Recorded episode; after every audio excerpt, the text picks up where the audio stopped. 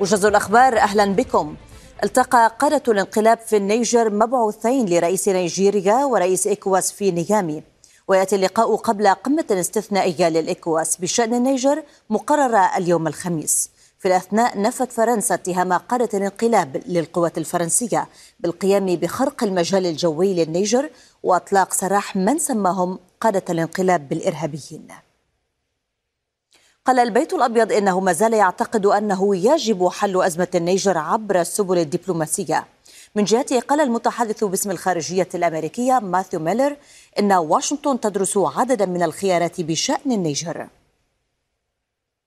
قال الحزب الحاكم سابقا وهو حزب رئيس النيجر المحتجز محمد بازوم إن المجلس العسكري فصل الكهرباء والماء عن مقر إقامة بازوم.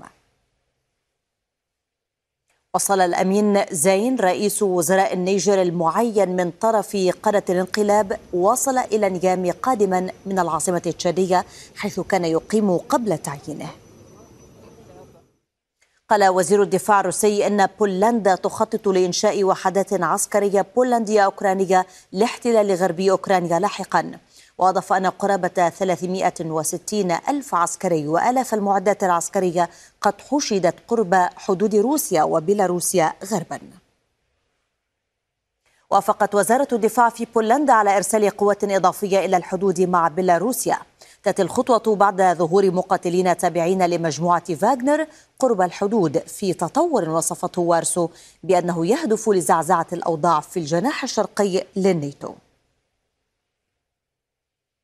من جهتها أعلنت لاتفيا تعزيز الحدود مع بيلاروسيا بسبب ما قالت إنها مخاطر أمنية.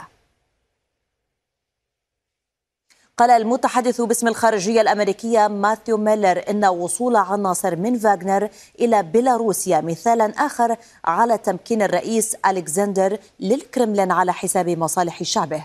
من جهتها أكد بلينكين فرض واشنطن عقوبة على 8 أفراد و5 كيانات في بيلاروسيا لدورهم في عمليات قمع محلية وتسهيل حرب روسيا على أوكرانيا. قال الجيش السوداني أنه كبد الدعم السريع خسائر في الآليات القتالية وتمكن من السيطرة على مقر من وصفهم بالميليشيا المتمردة في حي الدوحة بأم درمان في معركة دارت يوم الثلاثاء. قالت مارثا بوبي مساعدة الأمين العام للأمم المتحدة لشؤون إفريقيا في جلسة لمجلس الأمن، قالت إن استمرار الحرب سيزيد من خطر التشرذم والتدخل الأجنبي وفقدان مستقبل السودان، ودعت طرفي الصراع للتفاوض لإنهاء الحرب بأسرع وقت ممكن. وقد اتهم مندوب السودان في الأمم المتحدة الحارث إدريس الحارث قوى إقليمية لم يسمها بدعم ما سماه العدوان على حكومة بلاده. ختام الموجز، إلى اللقاء.